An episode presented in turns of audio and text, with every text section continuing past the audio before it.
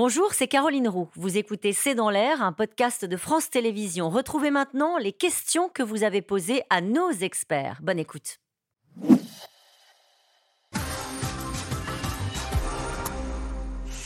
Une question de Sandrine dans le Haut-Rhin qui sera, c'est sûr, devant sa télé. Et si on considérait le match de ce soir juste? Comme un match de football. 90 minutes pour le plaisir, loin de la politique. Bah, c'est aussi ça, bien sûr. On va le faire aussi. Oui, bien sûr. Ça n'empêche pas de réfléchir. Ça n'empêche pas, ça n'empêche pas. euh, une question de Jean-Marc dans l'Essonne. Certains franco-marocains auront un drapeau français sur la joue droite, un drapeau marocain sur la joue gauche. Plutôt sympa, non? Oui, c'est ce qu'on a envie de voir. Euh, en Mais c'est ce qu'on va, voir. C'est ce qu'on va majoritairement. J'espère que ça va se chambrer gentiment. Moi, j'ai un ami au Maroc qui est français et dont la femme est marocaine. Il m'a dit bon, j'ai pas trop intérêt à sortir mon drapeau en ce moment, mais euh, je vais, je vais quand même faire la fête. Donc, euh, ce qu'on a tendance à oublier, c'est qu'on est aussi un pays d'immigration.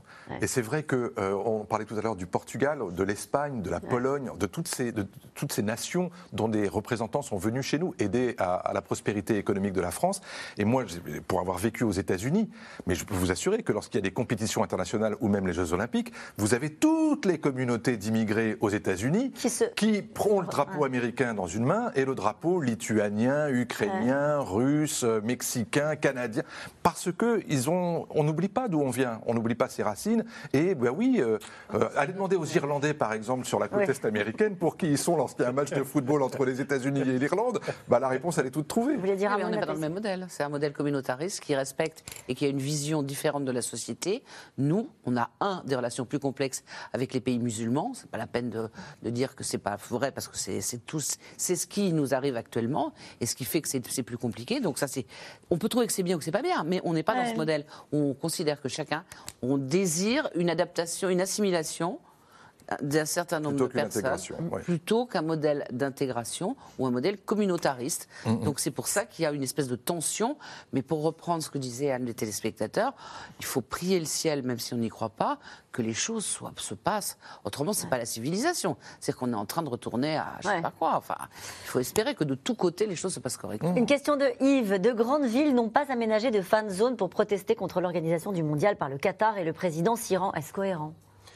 Il n'est pas maire des villes. Les villes l'ont fait pour des raisons souvent de politique intérieure, y compris à Paris, où je crois que le club résident euh, appartient à un pays qui s'appelle le Qatar, si je ne me trompe pas.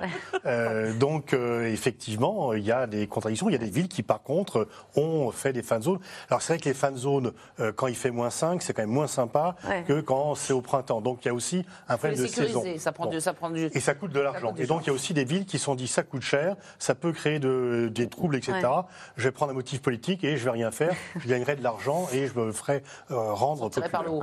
une question de Kim dans le Calvados. Euh, n'est-ce pas un peu triste de constater qu'il faille un mondial de foot pour s'autoriser à être fier de son pays? C'est pas la seule raison, mais c'est aussi une raison Disons que le foot, ça concerne tout le monde, aussi bien le PDG que le chômeur, mm. que etc. Tout le monde peut se reconnaître dans le foot. On ne va pas faire des débats sur euh, la filière industrielle. Tout le monde ne peut pas se reconnaître dans ce que dit Louis Gallois, qui était votre invité précédemment, parce que c'est des choses pas très... sympathique pour Louis Gallois. Ah non, c'est le plus grand respect pour lui, parce que c'est quand même des choses qui sont techniques et qui parlent à la ligue de la population, pas à tout le monde. Par contre, le football, c'est tellement populaire que un enfant de 6 ans peut se reconnaître. Il va pas se reconnaître, un enfant de 6 ans, ne va pas se reconnaître dans la filière nucléaire. Il va se reconnaître dans euh, l'équipe de football, et ça dans tous les pays du monde. Et ça, ça, canalise les violences, et c'est a priori la façon la plus facile, pacifique, quand ça se passe bien, d'exalter son nationalisme, et que, ça ne, que ce ne soit pas plus exactement du nationalisme, mais du, patriotisme. Voilà, l'amour du drapeau euh, ce, jour-là. Euh, Aurélie, dans le Vaucluse, est-ce la première fois que les pays arabes semblent si unis Oui, pour le foot en tout cas, oui.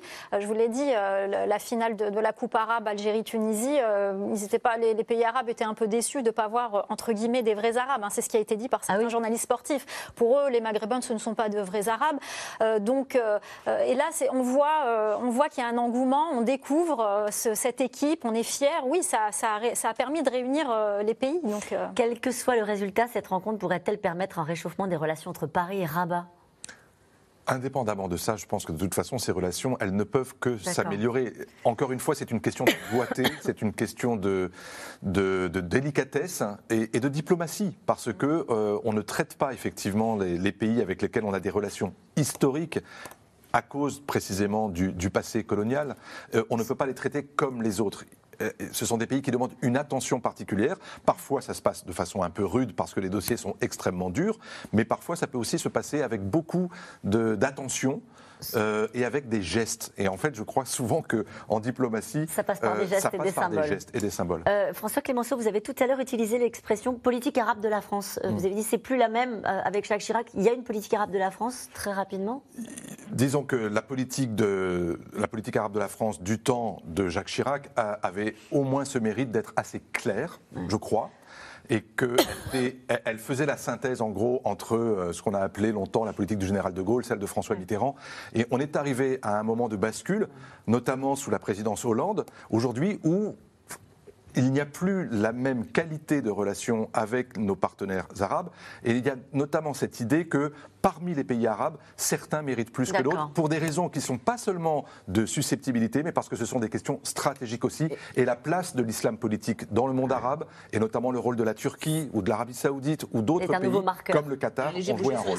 Jean-Pierre dans le Barin, n'est-ce pas réjouissant de voir les Algériens s'emballer pour les équipes marocaines malgré les tensions entre euh, bah le Maroc et l'Algérie Les populations n'embrassent pas toujours les querelles de leurs dirigeants. Et ça, c'est plutôt sympathique, on le voit. Et donc, effectivement, il y vient parce que finalement, les Algériens se disent, ceux qui manifestent leur joie, ils se disent le Maroc est méprisé par l'Occident comme nous. Et donc, ce qui nous unit, c'est le fait qu'on n'est pas très bien considéré et un pays qui n'était pas favori bouscule les pronostics et est au firmament des résultats. Et des pronostics, vous n'en ferez pas, vous n'en faites jamais, Pascal Boniface. Une dernière remarque, je suis français, mais ça me ferait plaisir de voir le Maroc en finale. Suis-je le seul Non. Ah, cette table, euh, oui. Enfin, euh, il faut quand même dire que la victoire, ça réconcilie toujours tout le monde. Hein. Exactement. c'est vrai que si le Maroc gagne, moi je soutiendrai le Maroc pour la finale. Voilà. Je préférerais soutenir la France. Et ben voilà, c'est dit. Merci à vous tous. Bonjour, c'est Caroline Roux. Merci d'avoir écouté C'est dans l'air. Comme vous le savez, vous pouvez désormais écouter l'intégrale, mais aussi l'invité ou vos questions à nos experts. Tous ces podcasts sont disponibles gratuitement sur toutes les plateformes de streaming audio. Et pour le replay vidéo, c'est sur France.tv, bien évidemment. À bientôt.